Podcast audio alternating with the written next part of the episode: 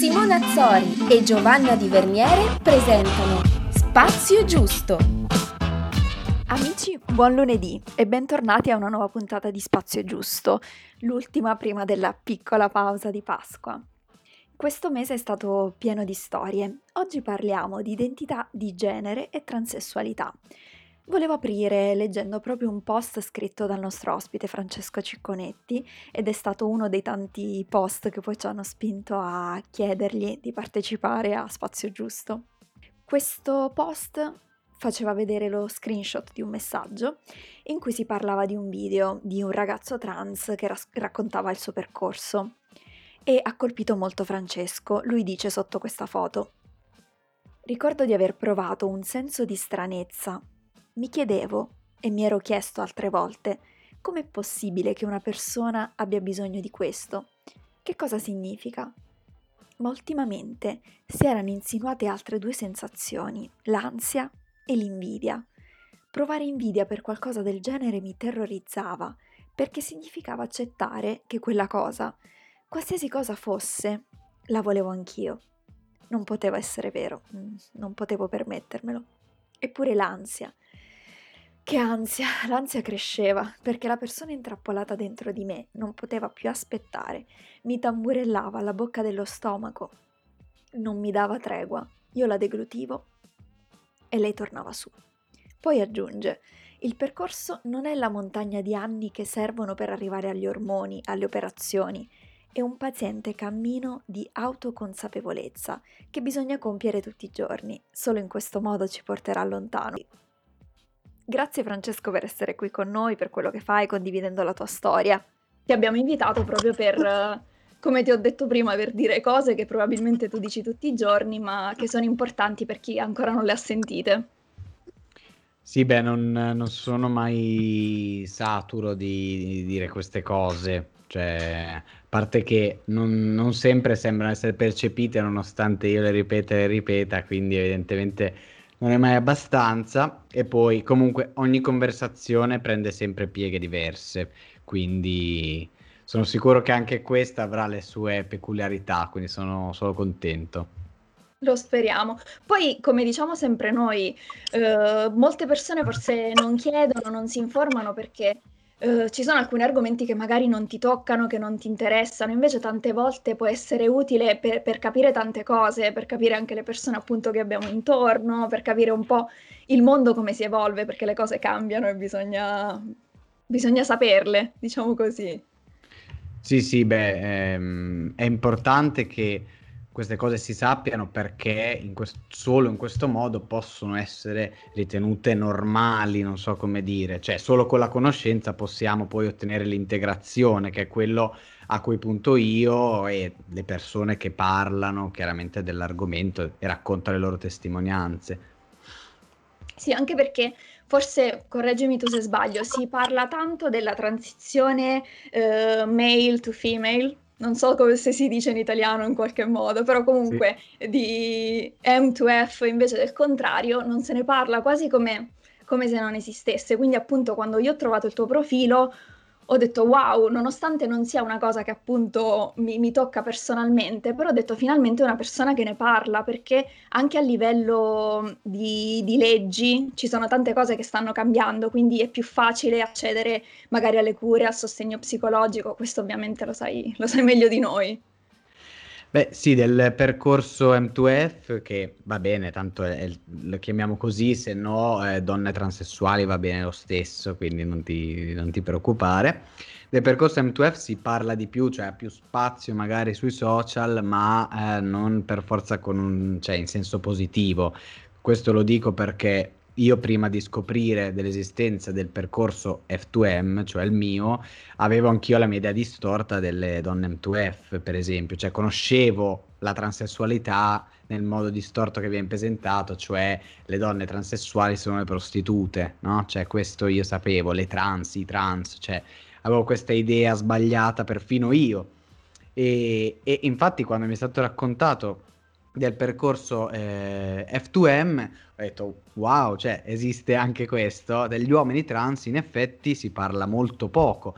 Questo perché, beh, a parte perché le testimonianze sono poche, diciamo, anche se comunque ci stiamo aprendo molto, uh, io, ma tanti altri ragazzi conosco che piano piano stanno prendendo lo spazio sui social, ma anche perché eh, fanno meno scalpore, eh, perché esteticamente il testosterone lavora meglio e è un ormone più forte, quindi diciamo che nel momento in cui un ragazzo transessuale ha la barba, eh, la società lo vede già come un uomo, come maschile e quindi ehm, gli si dà meno peso come cosa.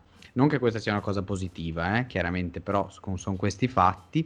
Mentre una donna transessuale magari, specie all'inizio, ha più difficoltà dal lato estetico perché le estrogeni sono degli ormoni meno potenti, quindi ci vuole più tempo per ottenere i risultati eh, sperati, insomma, immaginati.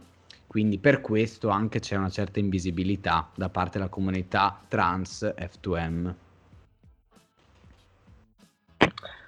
Ah, una cosa che proprio mi piacerebbe chiedere con molta um, semplicità, da dove si parte? Che sembra una domanda, insomma, da un milione di dollari, però è una domanda semplice, visto che abbiamo la fortuna, l'opportunità di poterlo chiedere a chi ha vissuto questa esperienza mi, mi viene di, di chiedere proprio così l'inizio, se c'è un inizio. Sì, l'inizio c'è ed è importante come domanda perché può aiutare no, eventuali persone ad avvicinarsi a questo mondo perché se non sai da dove iniziare chiaramente non, non sai dove muoverti. Eh, io sono stato seguito personalmente da un centro pubblico di Bologna che è il MIT e che è considerato il, il centro più efficiente in, in, Italia, quindi sono stato fortunato ad avere quello vicino geograficamente, però ce ne sono diversi in Italia di centri di questo tipo, pubblici o comunque affiliati agli ospedali. E quindi in teoria se si ha la fortuna di entrare in contatto con questi centri di conoscerli, si fa una telefonata, si dice guarda io so di questo centro, io mi sento così e poi si, si apre un incontro preliminare con una psicologa o uno psicologo e ci si presenta, si racconta un po' la propria storia e poi con la parte psicologica si capisce se quello è il percorso giusto o meno e si, si cerca un po' di capire se quella sia disforia di genere, transessualità, insomma diciamo che lì si scoprono molte cose ecco, durante il percorso psicologico. Ehm, altrimenti c'è la via privata, quindi se una persona ha uno psicologo di fiducia, diciamo così, può rivolgersi a questo, iniziare la parte psicologica lì, e però chiaramente c'è il rischio che questo non conosca magari la disforia di genere, non sia in grado di riconoscerla e quindi non sia in grado poi di indirizzarti nei diversi step. Quindi i centri sicuramente ad oggi rimangono eh, la risposta più efficace a questa cosa però alcuni non sono molto ben operativi, diciamo, eh, anche in una grande città come quella di Milano da cui ci aspettiamo eh, una, la maggiore risposta, la migliore risposta, in realtà si parla del centro peggiore in Italia che è, è presente ma solo sulla carta, quindi le persone in Lombardia si devono rivolgere quasi sempre al privato, spendendo un sacco di soldi. E questo è paradossale perché da una città così avanzata ci aspetteremmo un aiuto avanzato, invece non è così. È importante parlarne anche per avere proprio queste informazioni di, di, natura pratica, come il centro che ti ha seguito a Bologna, anche perché tanti altri potrebbero non avere la, la fortuna di mh, eh, conoscere innanzitutto proprio dei riferimenti a cui rivolgersi, e non avere la fortuna di avere diciamo dei centri validi vicino che funzionano e qualcuno magari conosce, come hai detto tu, il, il centro in Lombardia e co- si convince del fatto che sia evoluto come la regione, come eh, diciamo tut- tutta la popolazione, invece in realtà è importante saperlo in qualche modo. Eh, Spazio Giusto eh, cerca di promuovere molto il sostegno psicologico sotto t- tutti i punti di vista. Ultimamente abbiamo anche fatto un intervento in un'assemblea d'istituto, qualcuno ci ha dato la fiducia di parlare in un'assemblea d'istituto e appunto chiedevamo anche ai ragazzi, perché secondo me eh, il problema, tra virgolette, perché comunque magari è, una, è un disagio della disforia di genere, sicuramente si manifesta molto prima rispetto a magari una maggiore età dove tu poi hai la consapevolezza di rivolgerti a un centro. Quindi ci chiedevamo anche appunto se ci fosse un supporto per i ragazzi e tutti i ragazzi hanno detto di no, ovviamente.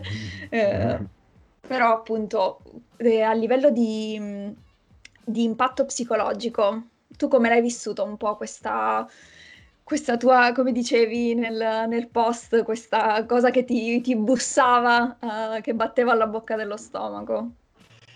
Ma ho avuto diverse fasi, eh, diciamo che cioè, per me è stato un po' come un lutto da elaborare, no? si dice che ci sono diverse, diverse fasi no? dell'elaborazione del lutto.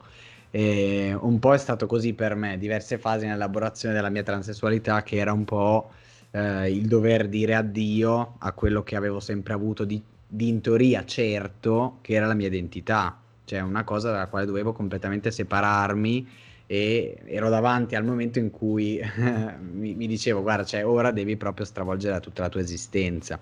Quindi non è che l'ho presa proprio bene bene cioè non è che è stato un momento felice. È chiaro che ehm, è un, momento in cui fai chiarezza, quindi sicuramente è un, è un punto di inizio, no? una svolta e come tutte le svolte può solo portare a qualcosa di migliore. Però ecco, è stata un po' tosta da accettare. Poi la parte psicologica, diciamo, mi ha, ha evocato tante cose, mi ha mh, provocato tanti pensieri e eh, più avanzavo, più mi sentivo uomo, no? più sentivo la mia identità rafforzarsi e questo non trovando riscontro con la mia eh, estetica, diciamo così, per quanto potessi essere androgino, non, non mi vedevo maschile, quindi più andavo avanti, più in realtà soffrivo perché avevo bisogno degli ormoni, avevo bisogno di eh, dare una risposta anche estetica a questa mia sofferenza. Quindi quell'anno lì e l'anno prima di iniziare la parte psicologica sono stati i miei, i miei due anni un po' brutti, eh, che ora ricordo sorridendo, ma nei quali ho sofferto moltissimo.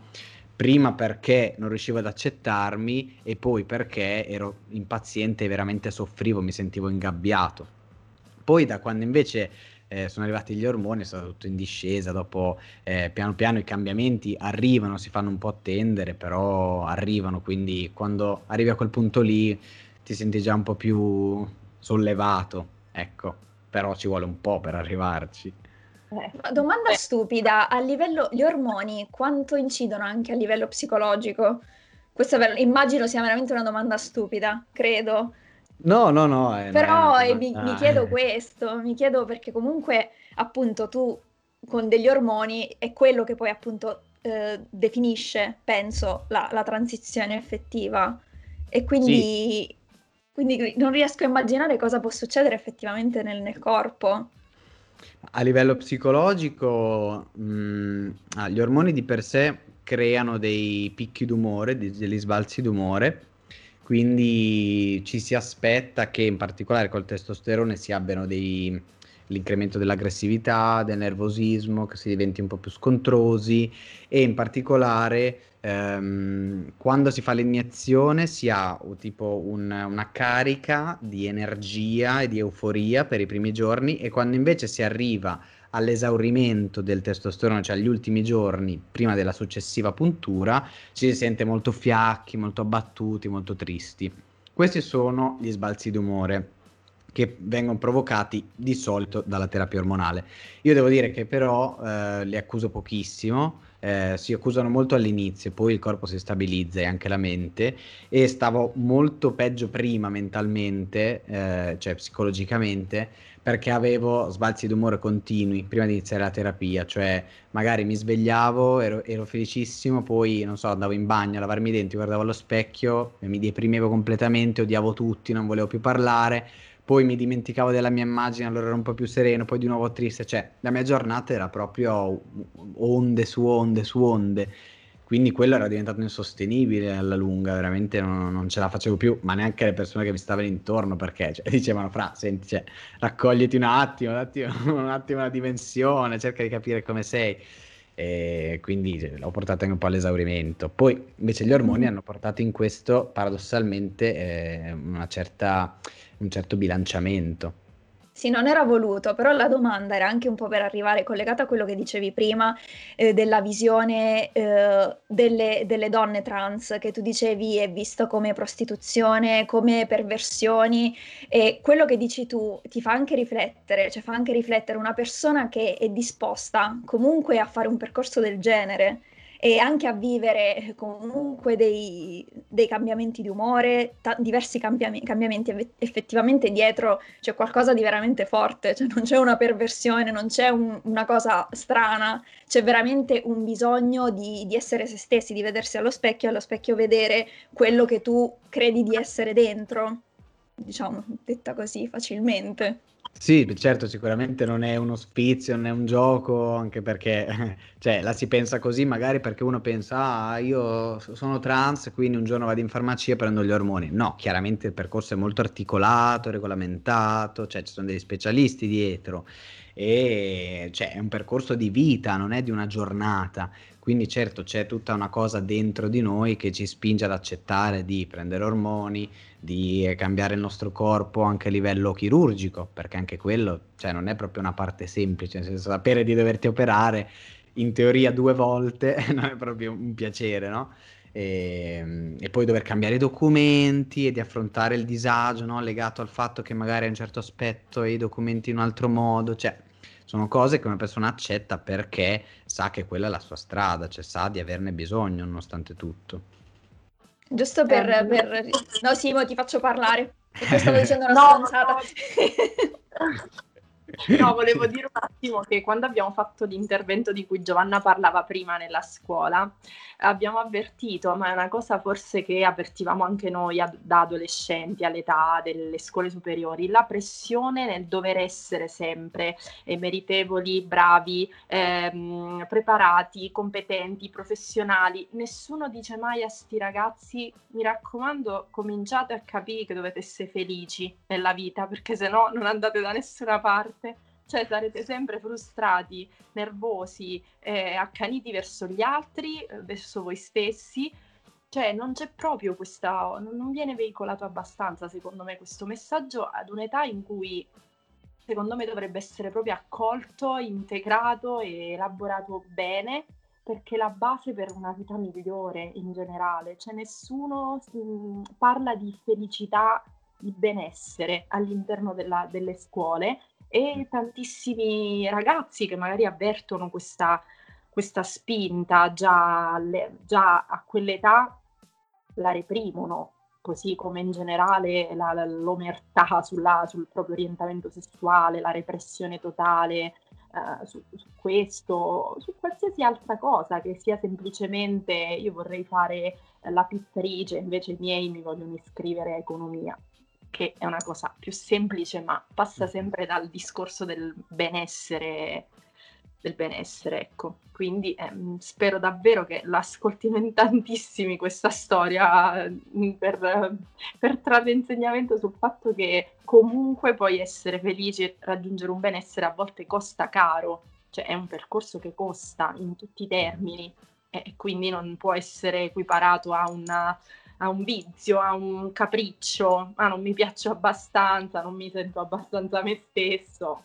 È ovvio che c'è qualcosa. No, chiaro, non è profondo. un uh, percorso estetico, ma alcuni lì lo chiamano esatto. così, cioè dicono, eh, sono dei ritocchi, no? Cioè, ho visto un video YouTube di un professore, oddio, simillanta professore, poi in realtà un po' spicci come argomenti, però che dice che la transizione alla fine dei conti sono tutti ritocchi estetici perché gli ormoni ti cambia l'estetica, la chirurgia ti cambia l'estetica e quindi è tutta una cosa di vanità, di, di come si dice, estetica, sì. di, di, apparire, no?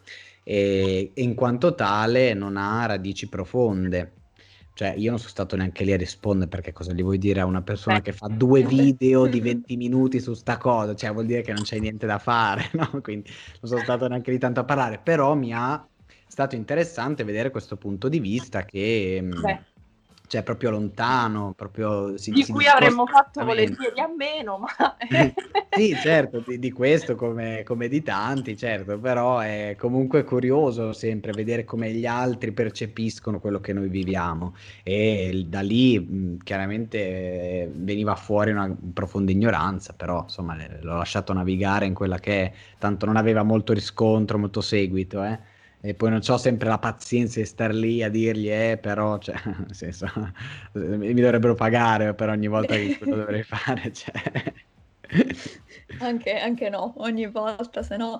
No, comunque, vabbè, io spero che le persone comunque che non ti seguono già lo faranno, perché io mi diverto tantissimo, a parte che mi fai ridere un sacco. Mi ha fatto ridere molto. Ti chiedevo, ti chiederò la domanda seria dopo, vabbè, che sarà in quanto tempo sei riuscito a fare poi effettivamente il cambio dei documenti, però mi ricordo il video in cui avevi postato la nuova tessera sanitaria, che eri contentissimo di, di avere la nuova tessera sanitaria, in realtà era semplicemente scaduta, quindi ti era arrivata comunque quella vecchia, non aggiornata.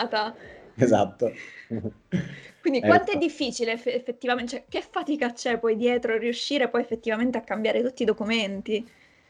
Io sono un caso a parte perché evidentemente sono stato molto sfigato, visto che ho iniziato con l'avvocato a fine 2018, quindi sembra passata una vita, più di due anni, e, ehm, e c'è chi eh, invece in un anno magari ce la può fare come dico sempre, dipende dal giudice, dal comune a cui ti rivolgi, all'avvocato con cui mh, avanzi nella causa, un sacco di, di variabili.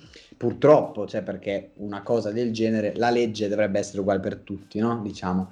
Eh, quindi in realtà non, si, non, ci si dovrebbe affidare delle variabili, il percorso dovrebbe essere lungo, uguale per tutti a livello burocratico. Non è così, appunto, come dicevamo, e eh, mi è arrivata oggi la mia testa sanitaria nuova. Ah, ok, quindi festeggiamo. alle 6 ho mandato la foto eh, con la testa sanitaria nuova. Eh, perché è arrivata a casa mia, cioè la casa di residenza e non qua purtroppo però ecco, finalmente ok, ce l'ho fatta e tra un mese ho l'appuntamento per la carta d'identità per rettificare anche quella e poi ci sarà la patente e un sacco di altre cose, però la testa sanitaria vuol dire che il codice fiscale è stato cambiato e da lì poi tutti di conseguenza, perché chiaramente non puoi avere un codice fiscale diverso rispetto agli altri documenti, perché eh, è, è, col codice fiscale che quella persona esiste, no? Quindi ehm, decreta un po' tutto il resto. Quindi d'ora in poi solo in discesa ce l'ho fatta. Dai, auguri. Non so come si Vai. dice, però. Va benissimo, auguri. Vuoi fare una domanda? Io ne te, ti rubo un attimo una domanda che, che non so se avresti fatto tu. Io volevo chiederti, intorno a te, la famiglia, gli amici. Eh, credo sia una cosa che metta molta ansia a chi vuole, a chi pensa di intraprendere un percorso del genere. A volte sono gli altri il nostro problema, non tanto noi, ma come dirlo, come spiegarlo, come raccontarlo. Poi però noi, secondo me, eh, siamo tutti un po'... Eh, non ci fidiamo molto, non ci affidiamo, perché a volte gli altri ci possono anche stupire, sorprendere, a volte no, possono ferirci, deluderci certamente, ma dando una chance potremmo anche rimanere sorpresi in positivo. Mm, come, è stato il, mm, eh, diciamo, condividere questa mm, voglia, questa volontà, questo bisogno, la tua esperienza in questo senso?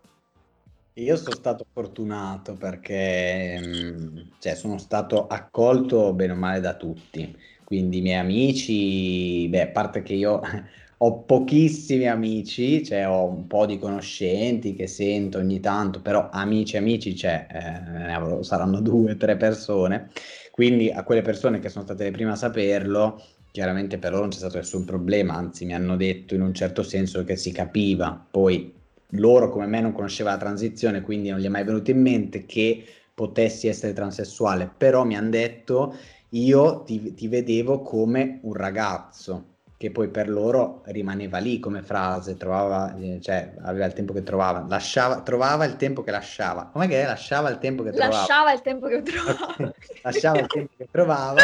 sì. Mi ingarbuglio poi in cose che non riesco neanche a dire, vabbè. E, ehm, però insomma, nella loro ignoranza già percepivano, no? Con la mia famiglia chiaramente il timore è stato più grande perché eh, gli amici sono la famiglia che ti crei, invece la famiglia sono la famiglia che, che c'hai, eh, ci puoi fare poco. quindi ero un po' preoccupato, no? Mia madre, mia, mia nonna, mio padre, figure pilastro per me, quindi figure a cui non avrei mai voluto rinunciare. Però chiaramente se mi avessero detto guarda Fra, cioè, il percorso non lo puoi fare, io non sono d'accordo, cioè io avrei detto no, io lo faccio lo stesso, poi costi quel che costi, nel senso purtroppo non possiamo vivere la vita per gli altri, no? E vorremmo che gli altri ci appoggiassero in tutto, ma per quando si tratta di identità è importante che ci impuntiamo e che regaliamo a noi stessi la possibilità di essere quello di cui abbiamo bisogno. Quindi piano piano sarei riuscito a rinunciare anche a quella cosa lì. Però la fortuna è stata che invece è andato tutto bene, chi ci ha messo un po', eh, chiaramente ci ha messo un po' a chiamarmi al maschile, a vedermi come Francesco, cioè persone che ce l'hanno fatta da tre mesi, quattro mesi, quindi ci è voluto veramente tanto tempo, eh, però mai nessuno che mi abbia voltato le spalle, mi abbia detto guarda, non entri più in casa mia, non sei più parte della famiglia, per fortuna.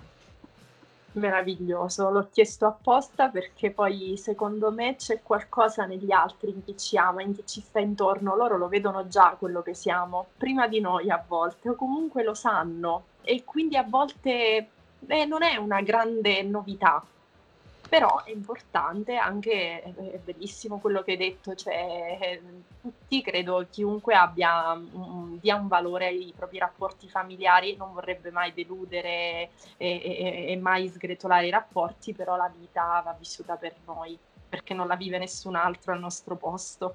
Cioè, Esatto, esatto, e ci vuole comunque tanta empatia, no? Anche per capire prima come sentono gli altri, quindi non è scontato anche avere vicino delle persone così empatiche come quelle che ho avuto io, perché per dirmi l'avevo capito, insomma lo sentivo, vuol dire che veramente mi conosci bene. Ecco.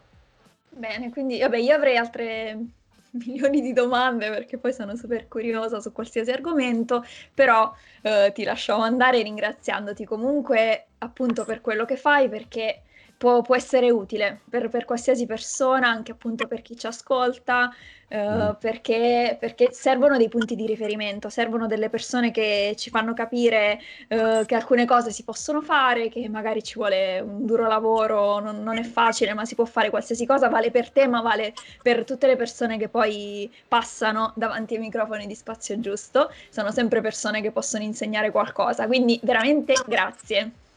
No, grazie a voi, sono contento che eh, siamo trovati, abbiamo parlato, spero che il podcast possa essere d'aiuto, insomma che la nostra registrazione possa essere d'aiuto e io rimango sempre disponibile per qualsiasi cosa, quindi... Grazie. E come diciamo sempre, vi aspettiamo nel nostro e nel vostro spazio giusto. Ciao!